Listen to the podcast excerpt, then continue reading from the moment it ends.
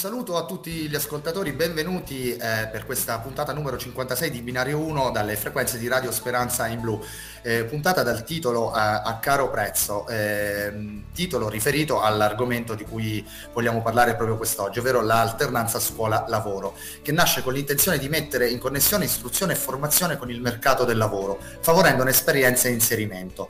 Ciò di cui non si è tenuto molto conto però è il contesto in cui tutto dovrebbe applicarsi, un contesto che implica la fusione di due mondi perennemente in affanno, come sono quello della scuola e quello del lavoro, tra precarietà, insicurezza e atroci contraddizioni. Un tentativo di interconnessione che, date le condizioni attuali e senza strumenti di intervento su esse, porta spesso a caos, sfruttamento e purtroppo, come abbiamo visto, anche a tragedie. Quindi un argomento eh, molto di stretta attualità, molto delicato, che affronteremo sempre con l'ospite che abbiamo ritenuto il più giusto per eh, trattare eh, considerazioni e riflessioni. E quindi chiedo a Corrado De Dominicis che saluto chi abbiamo in studio oggi. Ciao Corrado. Ciao Gian Nicola e bentrovati a tutti i nostri ascoltatori e diamo il benvenuto qui con noi in studio ad Alessandra Tersigni che è la segretaria generale della FIOM di Pescara. Ben arrivata sul binario 1. Un saluto a tutti e tutte e grazie. Grazie a te. E per entrare subito eh, diciamo, nell'argomento di giornata, eh, partiamo dal comunicato eh, del 27 gennaio 2022, eh, appunto, nel quale troviamo queste parole. L'alternanza scuola-lavoro dei giovani studenti non può essere trasformata in lavoro, oltretutto non retribuito. Eh, né le funzioni formative, gli stage, possono divenire l'occasione per ridurre il costo del lavoro e aumentare la produzione. Partendo da questo assunto, secondo eh, le vostre rilevazioni, è questo quello che sta avvenendo in Italia e che coinvolge su questo tema migliaia di ragazzi?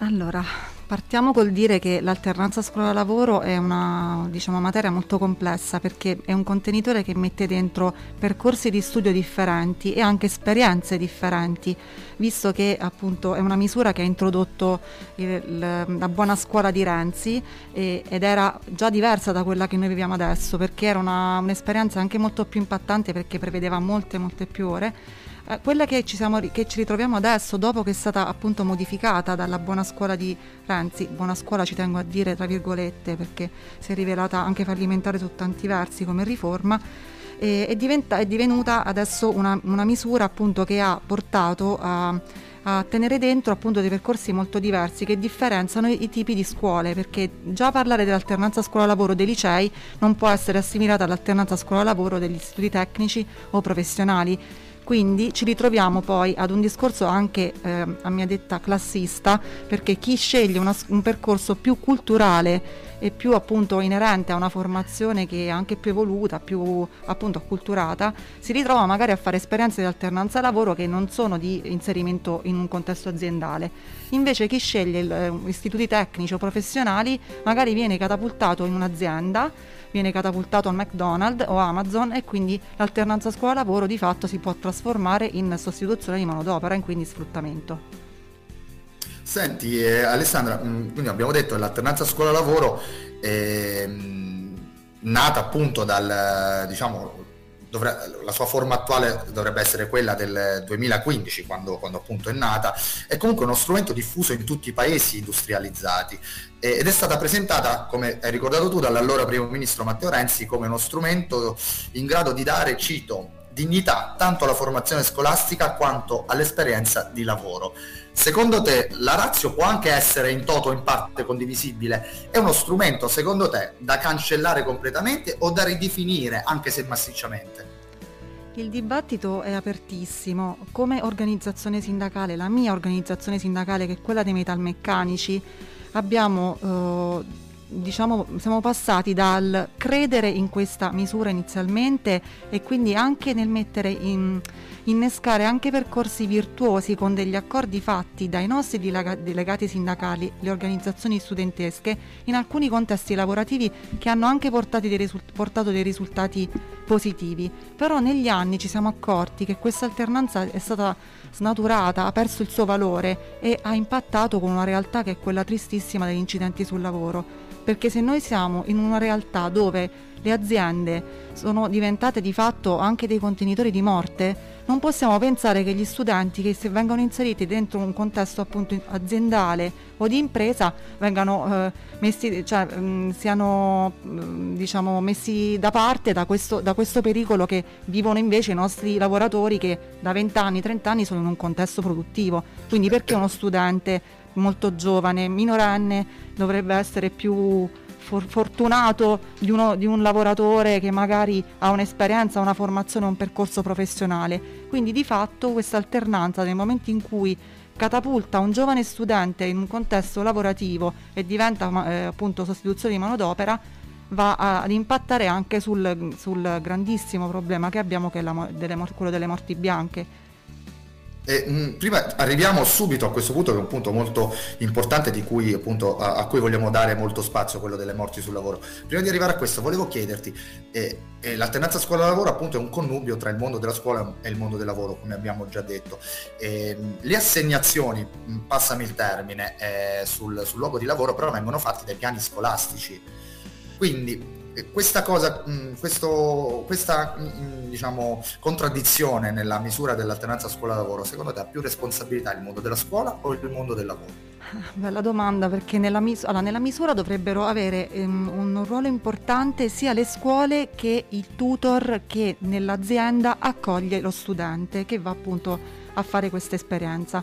In realtà la connessione non c'è quasi mai e quindi la selezione delle aziende viene fatta comunque da un contesto scolastico che forse non ha neanche gli strumenti per capire qual è la reale vita dentro un'azienda e non sa se l'azienda fa formazione, se l'azienda è riuscita ad investire negli anni per avere dei protocolli di sicurezza. La scuola seleziona dal di fuori e non riesce appunto a mettersi in comunicazione con il tutor che poi affianca, e mi chiedo, affianca davvero poi lo studente che entra in quella fabbrica o in quella impresa questo è venuto a mancare, una selezione seria delle aziende che sono magari virtuose e anche una connessione tra il mondo scolastico e il mondo del lavoro. Ci siamo appiattiti secondo me una, eh, diciamo, a creare una misura che è più a servizio delle aziende di Confindustria che tanto ha tenuto a trovare manodopera dal mondo della scuola, ma di fatto i ragazzi hanno davanti a loro tanti strumenti nel tempo per entrare nel mondo del lavoro. Quando finiscono il percorso di, di studi, appunto dopo il liceo, dopo gli studi professionali, hanno la garanzia giovani, hanno gli apprendistati, hanno i tirocini, tutte, tutte forme di lavoro, sono 40 forme di lavoro precarie attualmente esistenti, una cosa che mette i brividi perché 40 forme contrattuali di appunto flessibilità e di precariato con diritti ballerini, con, con, povertà di diritti appunto nel mondo del lavoro che accompagneranno il ragazzo forse ad avere un tempo indeterminato o mai oppure dopo 20 anni di, di esperienza perché di fatto è questo. Vi dico una cosa di più, dentro eh, nel percorso di alternanza scuola-lavoro negli istituti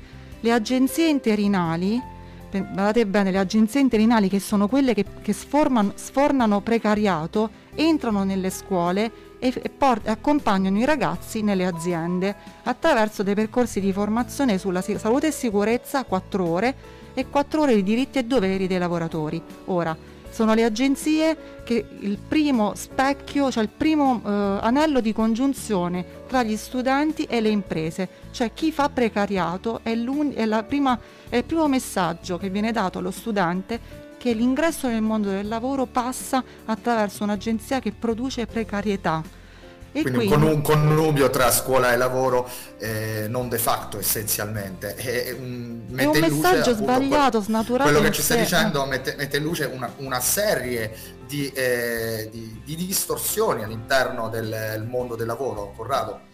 Sì, ehm, ha accennato già, ma magari vogliamo focalizzare l'attenzione Alessandra su due tematiche. Ovviamente la puntata di oggi prende un po' eh, spunto dalla, ta, dalla tragedia eh, che eh, diciamo mediaticamente un po' ha, ha colpito eh, tutti del povero Lorenzo Parelli che eh, però possiamo dire non è eh, diciamo, mm, è, semplicemente il risultato, è una tragedia che viene da lontano, cioè non è figlia dell'alternanza scuola-lavoro che non va demonizzata no, eh, in toto, ma che appunto probabilmente va eh, riorganizzata, ripensata. E, perché diciamo che è venuta da lontana? Perché il nostro paese solo nel 2021 ha contato 1404 morti sul lavoro, che significa quasi 4 al giorno. Con una piaga del genere, conseguenza anche di condizioni di sicurezza inadeguate, e mm, questa è una delle battaglie da, da, da combattere, ma anche forma, le forme di precariato che, che, ci dicevi prima magari sono un altro tema sul quale eh, stare attenti. Quali sono i fronti sui quali bisogna tenere alta l'attenzione oggi rispetto a questo mondo? Sì, alla Corrado dicevi bene che noi siamo qui oggi a parlare di alternanza scuola-lavoro perché Lorenzo è un ragazzo di 18 anni che l'ultimo giorno di stage è rimasto schiacciato da una trave di metallo di 150 kg e, e sta parlando di questa cosa appunto la segretaria della Fiamma perché quella era un'azienda metalmeccanica e i metalmeccanici hanno vissuto eh, con grandissima tristezza questa tragedia e hanno anche indetto degli scioperi sul territorio lì a Udine e dintorni appunto per per eh, rimettere al centro un po' il tema dell'alternanza, ma soprattutto quella delle morti bianche. Tre, eh, quattro, eh, quattro, morti bianche al giorno sono una strage e non, non possiamo permetterci di continuare su questa scia qui. Quali sono gli strumenti, cosa si può fare? Sicuramente non considerare la sicurezza un costo, prima cosa, perché le imprese continuano a dire che eh, stanno uh, formando uh, mettono da parte attraverso dei fondi, appunto fondi impresa, tante, tante, tante, tanti strumenti che in realtà non portano un risultato perché sono considerati de- dei costi, dei costi gravosi e che laddove si può appunto tagliare vengono ridotti al minimo, quelle quattro ore all'anno. In più noi come sindacati abbiamo sempre spinto uh, affinché dentro le imprese venga da, riconosciuto il ruolo dell'RLS, il rappresentante dei lavoratori della sicurezza, che viene eletto ogni tre anni come l'RSU, però nelle aziende dove non c'è il sindacato il rappresentante dei lavoratori della sicurezza non c'è, oppure viene nominato un impiegato di turno soltanto perché deve apparire nei documenti, nei DURC o nei, nei vari appunto, documenti che bisogna presentare negli appalti, ma di fatto non viene questo, non viene curato questo tipo di, di figura. Invece stru- le normative le abbiamo, noi abbiamo la, il decreto 80, abbiamo delle leggi ben fatte, ma che non vengono fatte vivere, non gli vengono date le loro gambe dentro le aziende, va investito, va, eh, va in, vanno appunto spese tantissime risorse, ma soprattutto vanno fatti più controlli perché eh, adesso ci sarà a breve un grande maxi concorso per immettere mille, mille ispettori perché ne sono veramente un numero esiguo e ridicolo, non, po- non potrebbero gli ispettori che ci sono oggi controllare se le norme vengono appunto rispettate nelle aziende. E quindi tra i controlli che non ci sono e i tagli nelle risorse eh, per la sicurezza eh, il risultato è questo, una strage continua. Bene, continueremo a parlare di, di questo ed altro eh, con Alessandra Tersigni, segretario generale eh, della FIOM CGL di Pescara. Ora andiamo, diamo spazio alla musica anche con un omaggio alla stessa Alessandra, diciamo, dal suo ruolo fuori dalla, dalla, dalla, dalla segreteria della FIOM, perché Alessandra è un'appassionata di musica e la ricordiamo come anche una eh, DJ animatrice di tante belle serate. DJessa. Esatto, della nostra music selector, diciamo così, dai, sì. della nostra, da tante belle serate della nostra Pescara. Andiamo su Radio Speranza in Blu con gli LSD Sound System, All My Friend.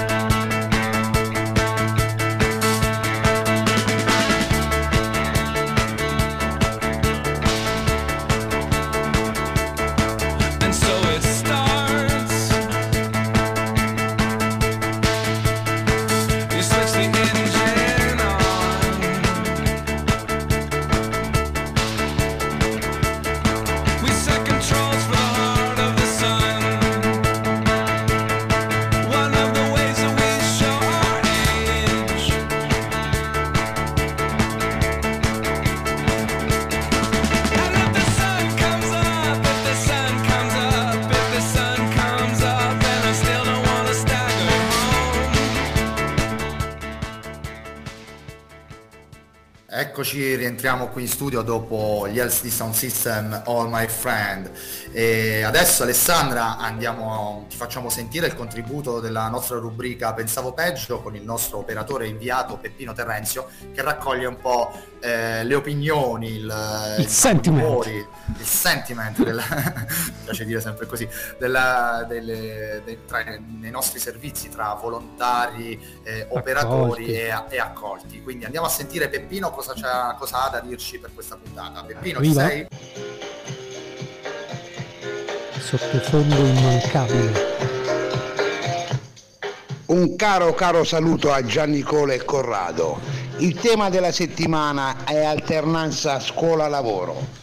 Venuta la ribalta dopo i fatti di Udine con la morte del povero Lorenzo in quella industria metalmeccanica. Ne abbiamo parlato con i volontari qui alla cittadella dell'accoglienza immensa e con alcuni ex professori ora in pensione che puntano il dito proprio sul sistema scuola e il rapporto con le industrie, con il lavoro e dicono che regna la confusione. Un professore a denti stretti ha detto che per le aziende in alcuni casi è proprio sfruttamento del lavoro. Si dovrebbe tornare al vecchio apprendistato, che oggi si chiama formazione, con le giuste tutele e competenze. Il mondo del lavoro è cambiato, la formazione è rimasta indietro e come sempre pensavo peggio. Grazie Peppino, come sempre. Eh, Alessandro, hai sentito cosa ci dice il nostro Peppino in questo contributo? Eh, diciamo, eh, quello che viene fuori dalle opinioni delle, delle, persone che frequentano i nostri servizi, in un certo senso abbiamo visto, ha parlato di ex insegnanti, è un po' quello che ci hai detto tu anche in precedenza, in un certo senso. Eh, quello che voglio chiederti io è il grido diciamo di dolore e protesta di una grandissima parte di società civile appunto è potente e perentorio eh, però assistiamo ad episodi in cui il vero dialogo sull'argomento è stato spesso soffocato da un, una certa consentimi repressione reazionaria o da una retorica quanto mai stucchevole una cosa ci ha lasciati, a me personalmente, piuttosto interdetto, l'assordante silenzio della politica sulla vicenda del povero Lorenzo. Un fatto derubricato a semplice cronaca nera, questa è l'impressione che ne abbiamo avuto. Anche tu e voi in Fiomma avete avuto questa sensazione? Beh, sicuramente sì, visto che eh, questo episodio è stato accompagnato dalle manganellate nei confronti degli studenti in piazza che hanno già organizzato due manifestazioni e hanno ricevuto è un episodio molto controverso questo in cui anche sì. qui la politica non si è espressa con chiarezza in questo dici benissimo perché è così eh, il tema dell'alternanza è scomparso completamente da tutti i talk da, da gran parte dell'opinione pubblica in più non si è condannato o perlomeno discusso appunto della repressione che c'è stata in piazza come risposta ad un grido di allarme che è quello dei ragazzi che da anni hanno detto non arriviamo alle morti bianche ma discutiamo di come riformare questa alternanza. Quindi di fatto la politica sta dicendo ai ragazzi che a parole l'istruzione e i giovani sono l'unico modo che abbiamo, l'unico, l'unico strumento che abbiamo per uscire da questa pandemia o da questi due anni bui, in realtà i ragazzi non vengono ascoltati, loro devono essere ascoltati e hanno il diritto di, di poter cambiare la buona scuola, di poter cambiare queste misure, di poter dire la loro sulle ore obbligatorie che do- dovranno spendere la loro vita nelle aziende rischiando anche di morire. Una cosa che mi colpiva, leggendo un po' di articoli in questi giorni, era proprio questo tema dell'ascolto che citava Alessandra e, e della rivendicazione da parte dei ragazzi non solo ad essere ascoltati ma anche ad avere il diritto di cambiare le cose che non funzionano. E tanto ci si lamenta dei ragazzi che sono diciamo fannulloni, che non hanno voglia di fare, che hanno le mani eh, con sé